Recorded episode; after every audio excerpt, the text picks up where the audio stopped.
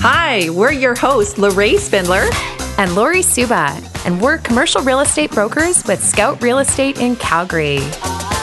And you're listening to Leasing Out Loud. Welcome back, everyone, to Leasing Out Loud, episode number 19, with your hosts, Lori and Lorraine. Thank you for joining us again here this week. We are so excited to have our guest, Catherine Greigard, join us. And first, want to give Catherine the introduction she deserves. Want everyone to know just what she does every day and the value she can add for business owners and landlords. So, Catherine is a partner with Stikeman Elliott's real estate group in Calgary with expertise advising clients on real estate and renewable energy development matters, land ownership structuring, property and development management agreements, mixed use development matters, acquisition and disposition, landlord and tenant leasing, financing, environmental and land contamination issues, and foreign ownership of land compliance matters. So Catherine is your go-to on real estate. Holy smokes, Catherine. Yes. That's a lot of lawyering, Catherine. That is a lot of lawyering, and it is something that I clearly love. I know you do. yes, we're thrilled to have you join us. This week, we're not only going to talk with Catherine about the importance of having legal representation in a deal, which is, of course, of utmost importance. Super important. Yeah. Yeah. But we're also going to chat with her about diversity in the industry. We were just featured with Catherine. We had the pleasure of joining her with a Business in Calgary magazine piece that was just released on March 1st. So we're going to get into that too. Awesome. Well, welcome, Catherine. We're excited to have you here. Thanks so much for having me. I am very excited. This is my very first podcast. So I'm quite nervous, but I hope that I can provide some insight into the legal world for your listeners. I'm sure you will. And I just have to say, our listeners can't see you now, Catherine, but you are decked out to the nines with all podcast gear required. So, Catherine has an amazing microphone. She's got an amazing headset. She is totally prepared, exactly what you would expect yes. from an amazing lawyer to be completely prepared for this podcast. So thank you. I love it. thank you. I did my diligence. I was reading, I was listening, and I was like, what can I do to make this experience kind of fun? That's so awesome. I got the gear. You got the gear. I love it. And we're going to have a great conversation today because, as Lorraine mentioned, so excited to be a part of that piece in Business in Calgary with you, with Stikeman, talking about some of the barriers and how we've overcome barriers within the commercial real estate world. So we've all been doing this for a little while now, haven't we? That's right. And it was a fun little project. And there's been a lot of time to reflect during this past year about where you want to take your career and mm-hmm. how you want to shape it. And we had this opportunity to do the business in Calgary piece. And you two, I immediately thought of, I was like, how can I support some great people? And it was Lori and Lori that came to mind. Oh, that's awesome. Well, I have to say, and thank you because yes. you are thank a tremendous you. support for us. And I know in launching Scout and launching this podcast, you have been just such an amazing supporter of us and what we're working on. So, including us in the Business in Calgary piece just shows how much support we're fortunate to receive from you and from Stikeman. So thank you because it really does mean a lot. Awesome. Awesome. It's a big topic though, women and diversity. Yeah. It is this month, I think, International Women's Day on March 8th. So I'm going to call it International Women's Month. Yes. like it's not just the day anymore, which is really cool. Yeah. And so I thought it was very fitting to have that article go into the March issue this year, which was really cool. Because you're right, it's a hot topic. Diversity inclusion, we hear about this all the time. Mm-hmm. Is that something that Stikeman's focused on as well? Are they looking at ways to really support diversity and inclusion in the workplace? Is that a hot topic for them? Definitely, definitely. It is a big topic, and there are many ways you can approach it. What we've found at Stikeman Elliott is that you have to have the ground level be supportive, but you also have the leadership team supportive. Mm-hmm. Right. What I'm happy to share is that the leadership team and the firm's board has made women and diversity a priority. Great to hear. There's various programs that we have within the firm, and we have a few partnerships with external organizations as well. And so we're trying to approach it at all angles because it is very important for us. Mm-hmm. We have internal training, unconscious bias training. That's awesome. We have maternity leave coaching programs. We also do some internal analysis and reflection. So wow, just yeah. doing work allocation analysis, trying to see where we can improve because I think we all can improve. That's amazing. That's so great to hear. You're right. It's not going to change overnight.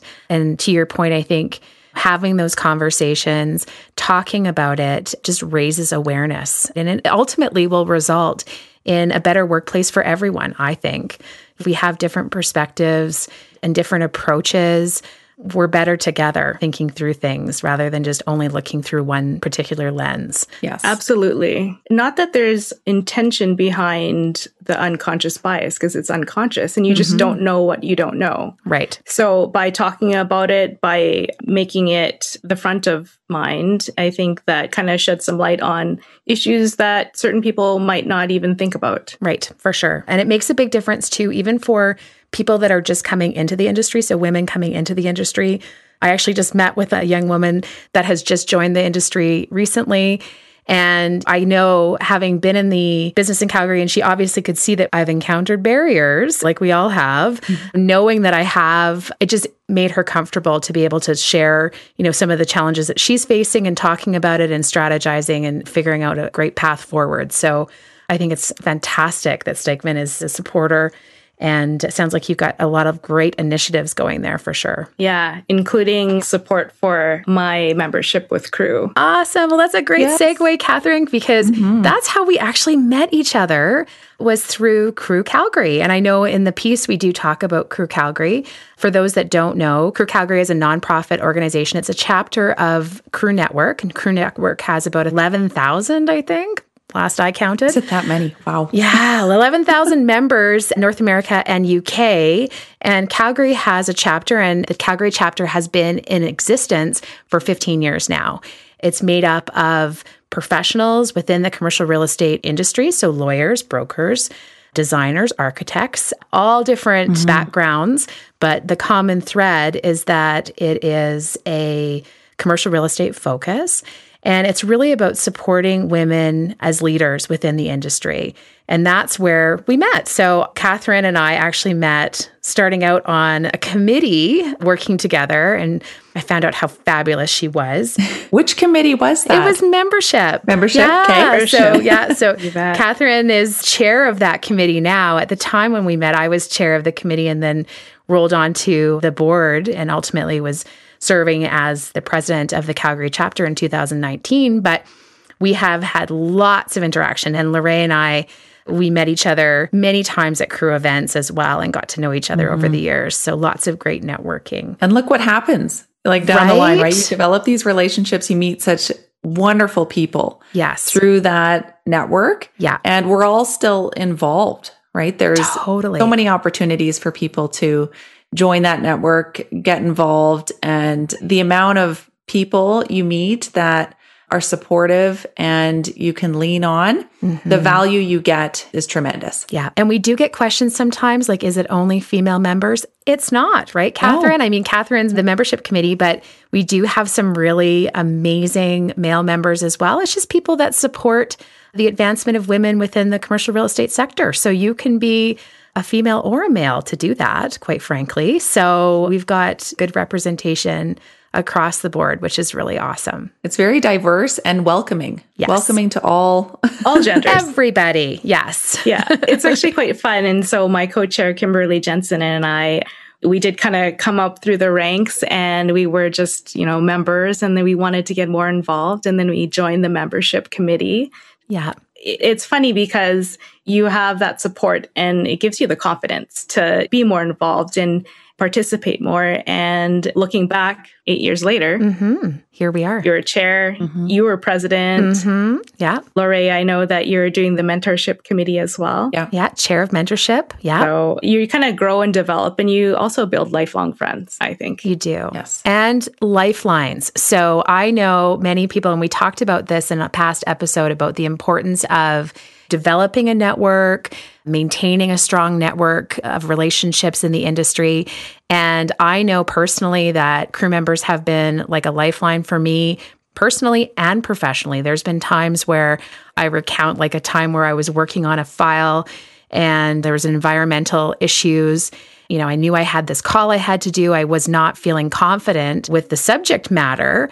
And I happened to know an individual with Crew Calgary that ran their own environmental consulting business. And I could just mm-hmm. call her and say, okay, I've got this call. Can you just give me the Coles notes on some things that I need to be aware of. And she was amazing. And I know, Catherine, you've done that with me. Like we can talk and just say, what do you think about this? absolutely, right? Absolutely. Super valuable to have those connections. That's the fun thing about the real estate industry. There are a lot of the industry yes. groups that you can join. So we're very fortunate. Some other industries might not have groups that are as prevalent, but a lot for Calgary. For sure. Well, maybe let's talk a little bit about just the importance of having legal representation on a file. I know Lorraine and I, I feel like we've kind of been beating a bit of a dead horse here, to be honest, because every single time we get on the podcast, I'm like, hire a broker, hire a lawyer, engage the right people for success. So I know we've been really trying to encourage that. If you're looking for space, hire somebody to help you. If you're looking to negotiate a lease, engage a lawyer to help you. Can we talk just high level? Why is it important? Maybe, Catherine, if you say it, maybe it will. yeah, we know the value. We know. we know it. Absolutely. And it's funny because I say the same to our clients in terms of brokers. Right. There's a special quality when you hire an expert yes. in their field, and they can bring that to the next level. And in terms of law, having legal representation, and I am biased because I'm a lawyer, but I think it's important for a variety of reasons. Since we are on Leasing Out Loud, I wanted to share a little bit of my thoughts on how a lawyer could support clients in a leasing context. Yeah, that'd be great. I was doing my due diligence and listening to your podcast about, I think it was podcast five, timing of your lease deal. And then I listened to podcast 16 and it was apples to apples. And right. those were top of mind when I was thinking about, well, how am I going to explain to your listeners what a lawyer can add? Mm-hmm. Right. And I think my view is it's a bit of a team sport. I certainly don't do what brokers do. Yeah. And we would be the same. I'm like, every time I have an email, I say to Lorraine, not a lawyer. No. Like it's right in the email, you know? So, I mean, the lawyers, what I like to think is that we worry about the things that the clients don't want to worry about. Mm. Totally. And I see myself a little bit as a collaborator and a bit of a translator because, you know, oftentimes you'll have a term sheet or an offer to lease and you know you kind of have the high level points on your term sheet but that's a five page document max and then you have the translation into the lease which ends up being 60 pages possibly yes yeah and then you wonder yourself how on earth could you go from 5 to 60 and so sometimes the devil is in the details. It is in the details. And those 60 pages, it's not fun reading. I'm a good reader. I know you're a good reader, but I'm like, oh man, there's a lot of detail in there. And I said on one episode, I think it may have even been that episode number five, where it sort of like makes my heart skip when people just sign the lease without even reading it. And I think, oh my goodness, you don't understand. There could be something in there, and it's usually hidden in the details. And it can have cost implications for people. And in this case, ignorance is not bliss, no. right? And it can be intimidating to get a 60 page document. And I've always thought of it a bit of like a marriage. People are coming together. People have good intentions. They want to start the relationship off right. They both have the same end goal. They want to have a good long term relationship in a building. Yeah. But what if things go sour? To me, that's usually what the lease is dealing with, right? Is look, let's talk up front about what's going to happen. If things right. don't go the way we planned, what happens? I like that analogy, Lorraine. That's really good. I love that analogy. So this would be the prenup. this is the, the prenup. prenup. totally. Because you know when things are not going good on a lease deal and when you have to pull that lease out and you're reading through the clause and you're like, oh no, here we and go. And if it's, you know, five years later. Eh. yeah. And I think that's right in terms of it's a little bit of a call it guideline, it's rule book. It's how the relationship is governed. Mm-hmm. Right. While everything is going well, you might not have to read the book. Mm-hmm. But if things are not going well, you might want to take a closer look. And then when you're reading it, you're like, well, did I really mean that?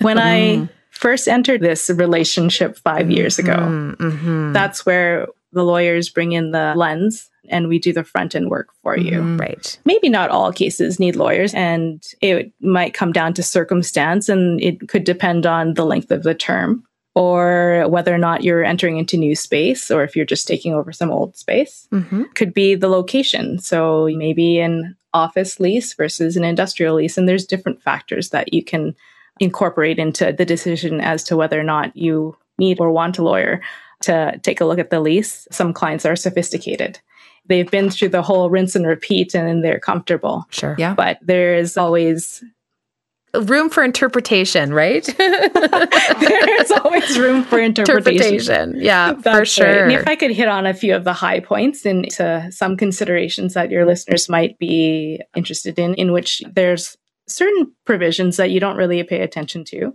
mm-hmm. but there's certain provisions that you might. And if I could offer a few, call it red flag provisions that you might want to look at, it's, you know, if there are building obligations or tenant improvements, that's something that you want to pay attention to.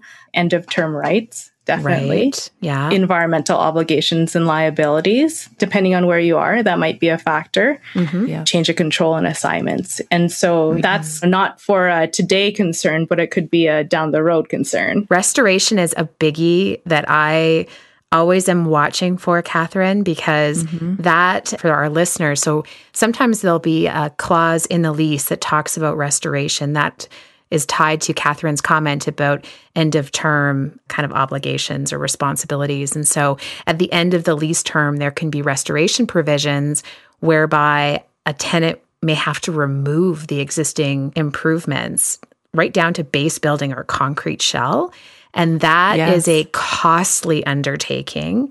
And I have unfortunately been in circumstances where now I wasn't involved in the initial negotiation, of course, but a tenant goes to make a move out of a building and finds out that there is a hefty restoration penalty that can be quite costly. So that's one of those ones that you don't want to find out about just as you're moving. You the 11th hour.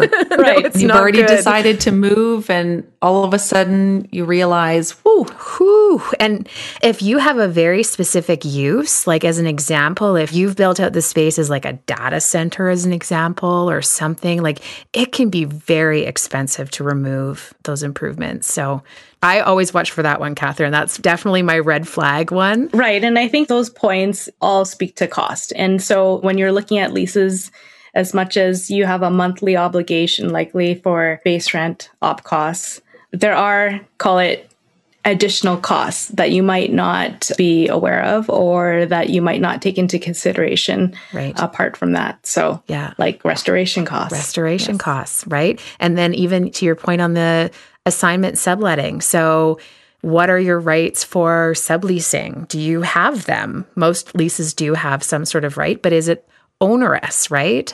Can you recoup like the commissions and legal fees and things like that?